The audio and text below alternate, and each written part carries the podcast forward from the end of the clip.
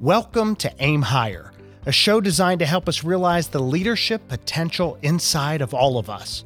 I'm Skip Pritchard, CEO, author, blogger, student of success, and your host. How the pandemic is changing leadership is the subject of today's Aim Higher episode. And we've talked about crisis leadership before on this podcast, and we certainly can say that COVID-19 has brought and will bring its share of crisis. The coronavirus, though, is different than other crises that we have experienced. Think back to recessions, which may have been a crisis, or the horrific events for those old enough to remember 9/11. This one's different because it's so uncertain, so long-lasting, and so disruptive in our normal way of operating. It hits us at work, and it hits us at home in very different ways. And it's causing, I think, a deep rethinking for all of us about what really matters in terms of how we want to work and how we want to live our lives, what values we have, and what really matters. It's also a time where you really see what a leader is made of, how a leader reacts, how a leader goes through difficult times. And this is not leadership at the top of the org chart. This is leadership. You see how everybody responds because you will see the leadership medal inside of everyone because everyone has the potential to be a leader. And so we're in a time that is very, very different. It's a time of courage, a time of resilience, a time of reinvention, and a time of experimentation. This time is unlike any other time in our lives. What and how we do with it is going to set the sail for our future and for the future of our organizations. And I believe it's important to step back and really see how you are changing personally as a leader and how you are changing your organization. So let's step back a little bit. Think about the changing nature of leadership in this pandemic. And I have an expert panel to talk about leadership, talk about what's changing, talk about everything that's going on in life, because we're all, and by the way, we're all under such severe stress. You never know what's going to come out on this episode. And we have a great group of people to talk about it with. We have first Drew Bordis, who has returned for season 3. Against all odds. Again, how did you get here? I just found the room, really. You just found the room. I heard you guys had lunch. Okay. And Tammy Spade is back again. You've been here just a few times. Just a few times. Every time. Yes. Welcome back. Thank you. And we also have a returning guest as well, Rebecca Kilzer, who is a customer experience expert. She's an expertise in a lot of things, but that's what we're going to label it today. So also welcome, Rebecca. Happy to be here. Glad to have you back. So let's just talk about pandemics and leadership and maybe stress, because stress is a big part of it. What are a few ways that the pandemic has added stress to leaders at all levels? Well, I think you said uncertainty in the beginning, and that's really resonates with me with this, because throughout the whole, since March, February, there has been just a low hum, constant hum of anxiety in our lives at a minimum that just never goes away because things aren't normal. You can try to make them a little bit more normal, but you're wearing a mask, you're worried about schools, you're worried about contact. They're talking about it everywhere you turn on the news. And so it's one that's shared globally, which we rarely have something like that. And us being a global organization, whether I'm talking to colleagues in Germany or the Netherlands or Canada or Australia, it's the same topic. Yeah, I think the 24-hour news cycle, social media has really heightened some of that. I think one of the things that I see is that we don't have the kind of data and information that we're used to. And so we're having to make decisions, business decisions, personal decisions, family decisions, in a place that's uncomfortable for many of us because we don't have the kind of time and information and even vision into the future that we would normally have when we're trying to plan and make decisions. I think of it almost like when you bring a new child home from the hospital and everything is disrupted, your food, your sleep cycles, your home, the pets recognize it. It's that on a global scale, as an analogy, just all things have been disrupted. You get a few moments of normalcy, as it were, but I think we're entering the phase where we're realizing there's not going to be a return to normal as we knew it. Oh, that's nice to hear. How about you, Rebecca? What are you thinking? Well, one of the things I'm thinking as we're talking is about how something that's happened for me personally throughout this is that my decision-making, the stretch of time that I need for that is way less now. I'm like, well, okay, you know, the decisions I make are often related to what additional options are available to me after I make this decision. And so it's been an interesting shift because I tend to be a planner. I want to plan things out. And so I find that now I'm like, well, what gives me more options?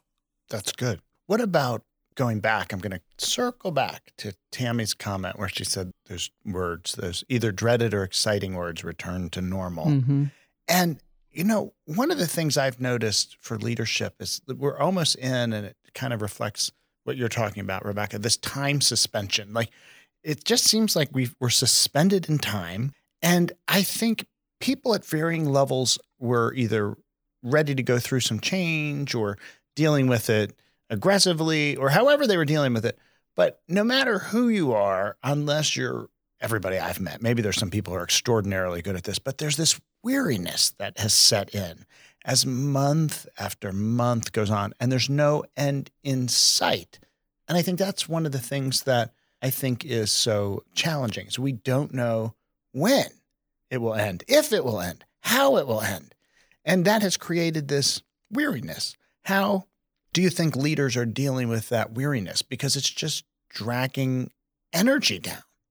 Yeah, I think that for leaders who might have struggled with emotional intelligence previously, it's a time when they've had to hone that skill. I've seen a lot more empathy in leaders, a lot more understanding of the whole person and what's happening to them, both in the work world and in other parts of their life. A lot more appreciation for flexibility as schools closed or, you know, as people were working remotely. So I think leaders have, in most cases that I've seen, really risen to the challenge of being more empathetic leaders. Yeah, I've noticed we're talking about our families more often, which is nice. Not extensively, but just each one-on-one meeting or something, you know, you'll ask, hey, how are your kids handling school right now? How's your mom or dad? I know they were ill or in a nursing home or, you know, it's nice. It's just to show you care about the full person and that we're all going through. Everybody knows somebody or something that has just been completely disrupted. And I like that we're more purposefully talking about that. What I really like is Drew saying that because Drew's known as the bottom line operations guy. Get it done. Well, I said we just talk about it briefly. Okay. You said, okay, that's enough of that. Check. You set a little timer for like 5 seconds. Okay, feeling time's over. Yeah. I think one of the things about, you know, talking with other people during, you know, when you're interacting with the folks on your team or, you know, like you said, the emotional intelligence side of things, you do have to be really purposeful about it because especially in this situation where people are affected by the pandemic and related activity at work, it's also extremely disruptive at home, as you suggested before. And so it's one of the things that you have to be sort of purposeful about because each person may have different kinds of disruptions. And if you don't have any idea, it can affect the way that you interpret the way that they interact with you or with the team or if they're unavailable or whatever. And so it's been an interesting way to sort of pull all of that information together too. It sure has. And the way we're doing it is different as well. I think that we are talking about interacting and we're talking about empathy, and we're talking about families, but it's also different because we're interacting a lot through technology, digital technologies, FaceTime, Zoom, Microsoft Teams, on and on, pick your platform. And we're adjusting to video meetings. And that's now really, we're not adjusting to it. We feel well adjusted to it in most cases. It's also causing many problems, these video meetings. We won't reference Jeffrey Toobin and other issues that are quite unfortunate, yeah. But what are some of the ways that leaders, and by the way, I think that's the empathy too, because you see the kids, you see the cat jump up, you see things that you wouldn't have seen or experienced before by getting a real window into the world. We always say, I want a window into your world. I mean, you really do. So how do you think leaders are using technology well or not well in this world? What are the best leaders doing that you think is working? I think touching base with people is really important because you're not having those serendipitous connections with people in the hallway, in the cafeteria, at the water cooler, so to speak. So I think being purposeful about using technology to touch base, you know, just have lunch with someone, have a cup of coffee with someone, you're drinking your tea, their coffee, whatever, and you're just connecting with them, I think is a great use of technology. Rebecca mentioned faster decision-making, sprint decision-making, maybe, if we want to call it that. I think that the quick check-in when we're in the process of making decisions, I've seen leaders use that very effectively, because what happens otherwise is you might be sending a message and you don't know, did that person get the message? When am I going to get an answer back? So using technology, video technology specifically, just to check in on something so that you can continue your work is an effective thing. I've also enjoyed kind of the level playing field between all the different offices and people who work from home and things like that, where it's no longer the 10 of us sitting in the corporate office and the one person dialing in or the three people that are from another location. Like, that has made it just very subtly, but really nice, where you're all part of the same team. Democratize that experience. Very much, very much. Quite a bit. I've seen that as well, because we've all lived in a world where somebody's probably remote. Mm-hmm. But when everybody is remote, it certainly changes the dynamic quite a bit, I think, as well. Rebecca, do you have a comment on how you're using or seeing the better leaders using technology?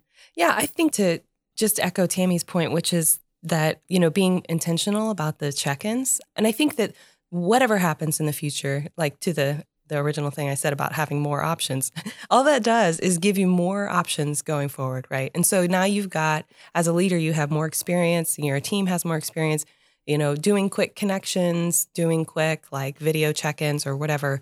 That helps, you know, because it's a continually improving process to, you know, make sure that your communication's, you know, on the level that you want it, need it to be. Yeah, remember when Microsoft Teams was something optional on the side that maybe you knew how to use and maybe you didn't? No longer. Now it's central and always ringing, and some of us don't like all these video meetings. I make people call me a lot of times because I find it more stressful to be, and I turn the video off all the time just because I find it stressful to be looking at this way when they're this way, and I don't need it.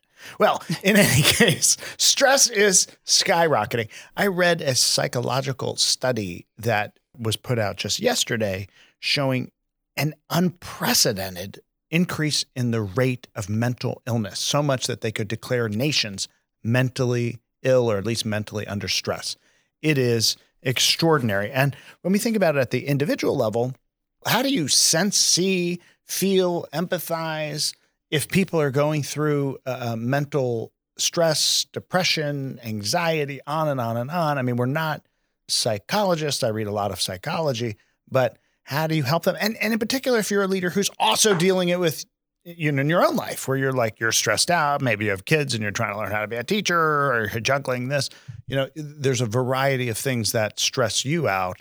What are we seeing in terms of the changing nature of a leader dealing with stress and anxiety in the workforce that would be different now in a pandemic than it would be perhaps a few years ago? And I'll start by saying, a few years ago, if you noticed some of that, it seemed like you could say, hey, you need to go see HR. Just walk down here where, you know, you're in a big corporate office. You have a specialist who's right on cue. But now it's not so easy to sense it. Am I seeing it? Did I imagine that? Is that real? If they're expressing it, it may seem it's off the charts way worse. You might not be able to find the HR person as quickly because you can't just bump into them or walk in, et cetera. So big companies, I think, are shifting. But what should a leader look for and do differently because of this now than they would have maybe a few years ago? One that jumped out at me, and I'm no expert on, you know, depression or psychology or anything, but the people who are isolated, I think, stand out to me. It's much easier to disappear now if you want to, or if your job just makes it so that, let's say you're an individual contributor, you're not on a bunch of teams. I talked to one person in our group that said, you know, I haven't actually talked to anybody, any human, in 4 days, and didn't realize it. And so I think as leaders, I mean, in a corporate office environment, it wouldn't be the case. And you probably would never know that about their home life anyway, unless you really got to know them. But now you kind of need to know that. You need to know who those people are that just, hey, I haven't heard from you. I just want to check in. I just, not getting all in their privacy, but just making sure they have a connection into the organization. It's good. You know, some of the things that leaders have contacted us about in human resources and coaching and org development are things they may be noticing, like someone who has been, you know, always reliable with deadlines and now suddenly is struggling to meet deadlines, or is describing that they're struggling to focus or withdrawing. As Drew just said, you know, someone who might normally be putting themselves out there more who just isn't there. And obviously we can deal with some of those things, but I think sometimes just that basic, how are you doing? How are you doing? Starting out the conversation with them, sending them a quick text can open the conversation for some dialogue and help if we need it. It's true. And it's a very interesting time for people to deal with teams and stress, both personally and organizationally. I want to switch to another topic, and we've talked about this topic in a past episode, and that is the issue of trust and leadership. And we've talked about what builds trust and what destroys trust in that episode. And I'm curious how trust is impacted in COVID age. So we often trust people, leaders, with seeing them, you know, the experience. There's an exposure effect that has been studied, that the more you're exposed to a leader, the more likely you are to feel positive toward that leader. That's not always possible. Now we can say, oh, you know, do videos and do this, that, and the other. And certainly I'm a proponent and use those tools, but even that can be overdone. How do you build trust with your team in this era where it's not as easy to interact, and the interactions are, you know, they may be good and you may be really skilled at getting into the family for 42 seconds, but how do you build trust with people not in the room? What are you seeing people do to build that trust? Two things that stand out to me are, one is, you know, relying and consistently reinforcing that personal connection with, you know, whatever it is, if it's simply, you know, checking in on people and that sort of thing. The other one is related to being as responsive as you can and not letting things go longer than they should, right? And so I think when you're working with a team of people, you're working on projects, people want to be able to rely on you to get the work done, right? So there can't be any, there's no room for sort of laziness in that, especially now, right? And there's not really any room for it in the first place, but it's especially true now because the only thing you see is what is actually getting done, you know, and the communications if they're, you know, by email and so forth. So those are two things that kind of stand out. I'm glad that I'm not building a new team during this, because I think it would be incredibly hard to just establish a rapport and a relationship with a group of people over video. I mean, we know it can be done, but it's so much harder. I find it much harder. I'm so thankful that I'm building on an already established relationship with the teams and maintaining trust that was already there both ways. You know, it's a tough environment. Especially if you joined a new company, trying to establish trust, build rapport, doing that all virtual. I imagine in the future when we're all half robotic that this will be normal, but it isn't right now. So trust is a difficult thing to do in this era. What I was getting at in the question is I find that we're often relying on the trust bank that we built up pre-COVID. Mm-hmm.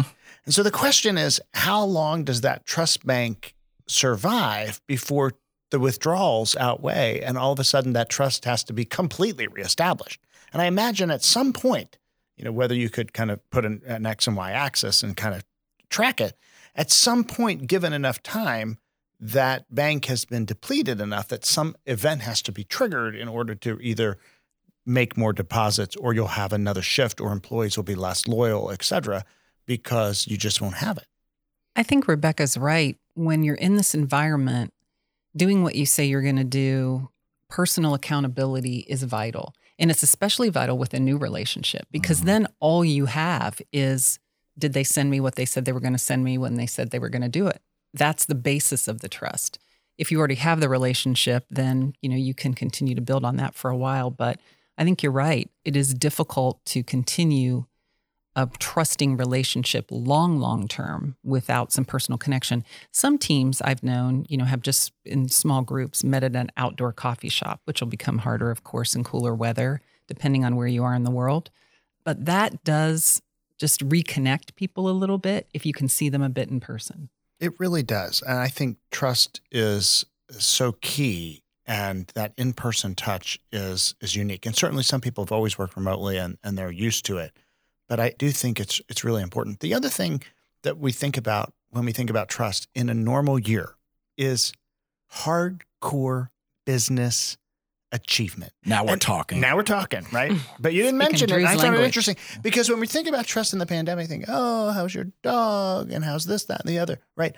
But trust in a corporate setting, the very basis of it is, are you going to get the job done?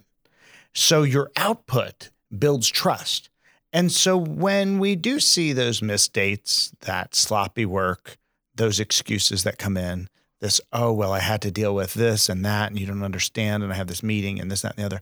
I think there's a lot of empathy, and that empathy is much higher. But the inverse of that is also watch the trust depletion, because too many withdrawals of, I'm late, it's sloppy, I can't get it done, I have this, you don't understand. All of a sudden, you are back at not a good place, either as the leader or as somebody on the team with people relying on you. I think there's empathy and understanding, but it only goes so far. So my advice is keep your production value high, because that, I think, is extraordinarily important. Let's also move to another topic about leadership and vulnerability. How has the pandemic affected vulnerability? I have found that people are more vulnerable, and I've also found that most people are more willing to share their vulnerability than they would be in a normal year, to say, let me tell you what I'm going through. Now, you don't want that to become a crutch. You don't want that to become an excuse. You don't want that to do opposite of what I just said about getting it done. But there is a sense of, Brené Brown on vulnerability, and we talked about that in many formats. But there is a sense, I think, of leaders being more vulnerable. And if they're more vulnerable, that may increase trust. But again, only if they're getting the job done. Not if it's, oh, I'm a mess, and I'm not getting anything done. That's probably not an effective definition of leadership. But I'm curious about your thoughts on vulnerability and leadership in the age of a pandemic. I think that the tricky part with this particular pandemic is the different viewpoints. There's so many. But that there's so many different viewpoints and risk tolerances, even amongst a close team, that you do want to be vulnerable. You do want to allow vulnerability, but it can also lead to disagreements on how serious this is quickly. You don't want to step on toes or assume someone sees this the same way you do. I mean, we've got people who have not left their house since March and people going to amusement parks on the same team. It's just an interesting thing I've seen in all this. It is true. And that wide range. And yet none of them want to come in to have a meeting, but I'll leave that off to the side. So I want to just touch on one other, well, maybe I'll sneak in one more, but I want to talk about professional development, because it seems like either budgets have been cut, organizations are stressed, or people are stressed at home, or really, I think there's a lot of just depression and people are just slowed down. And so they're not thinking about professional development. So they may in a normal year think, well, what classes can I take? And should I get a degree? And can I get this new skill? And maybe I'm going to go after this certification. And I'm sensing a different shift and maybe less focus on developing self. So how do aspiring leaders not lose sense of their professional development during a pandemic? And what should they be doing that they may be asleep to? Well, I can say that in our organization, we've actually noticed an uptick in tuition assistance applications, and many of them have been master degree programs. We have a pretty highly educated workforce. So these are people who are taking the advantage of the time, not extra time necessarily, but other activities in their life are not happening. And so while they're working, they're taking advantage of doing that. I think too, just, pausing to do the inventory of where am I as a leader? What were my professional development goals before? And how might they have changed in this environment? I think there's also an adversity muscle that we're exercising. Rebecca, you talked about the decision making. I find I'm less disappointed by disappointments than I might have been before. It's sort of like, well, that's 2020, when the basement floods, well, that's 2020. I think we're a little bit more resilient than we might have been previously. And I've seen that in other leaders. So I think that's a positive side. That is good. Others thinking on professional development, have you seen more or less? Are the people on your teams wanting to do more professional development or skewing away from it? I've seen less. And I haven't purposefully asked the question.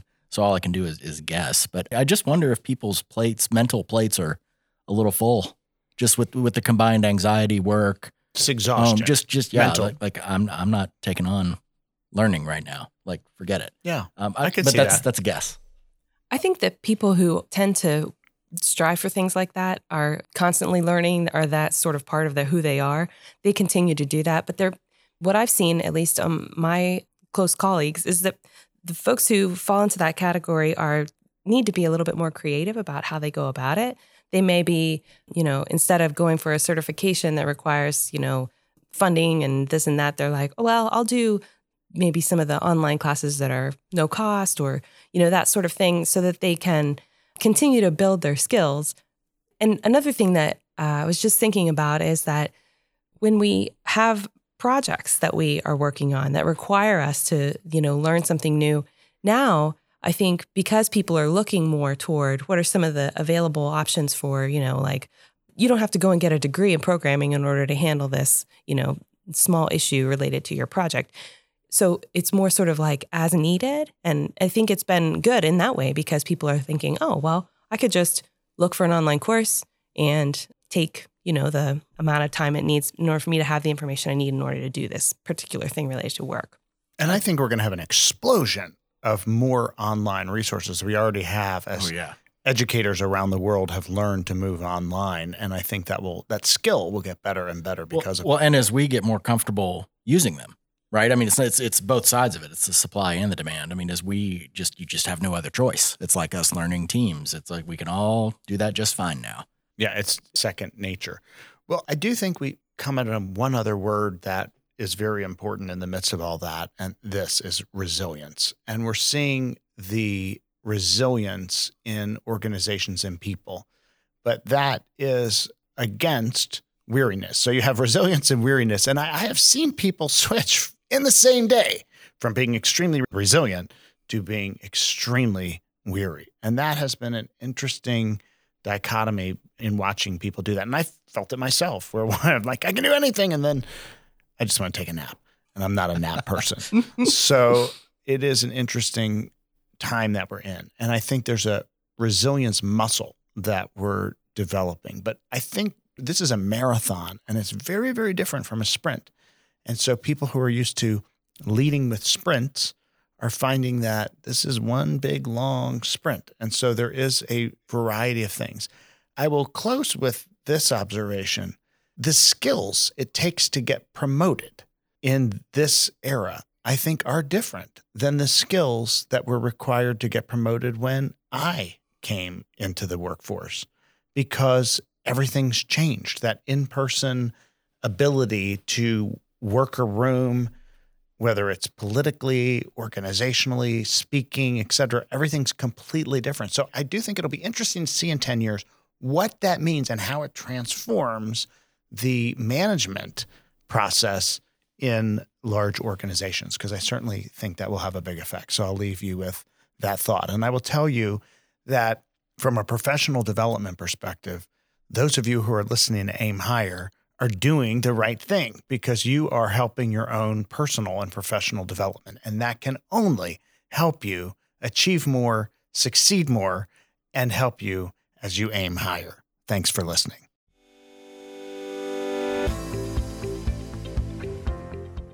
Thanks for listening to Aim Higher with Skip Pritchard. Check out skippritchard.com for more episodes, interviews, book reviews, and leadership insights. And if you like what you hear, please rate us in iTunes. Until next time, remember, don't settle for the mediocre, always aim higher.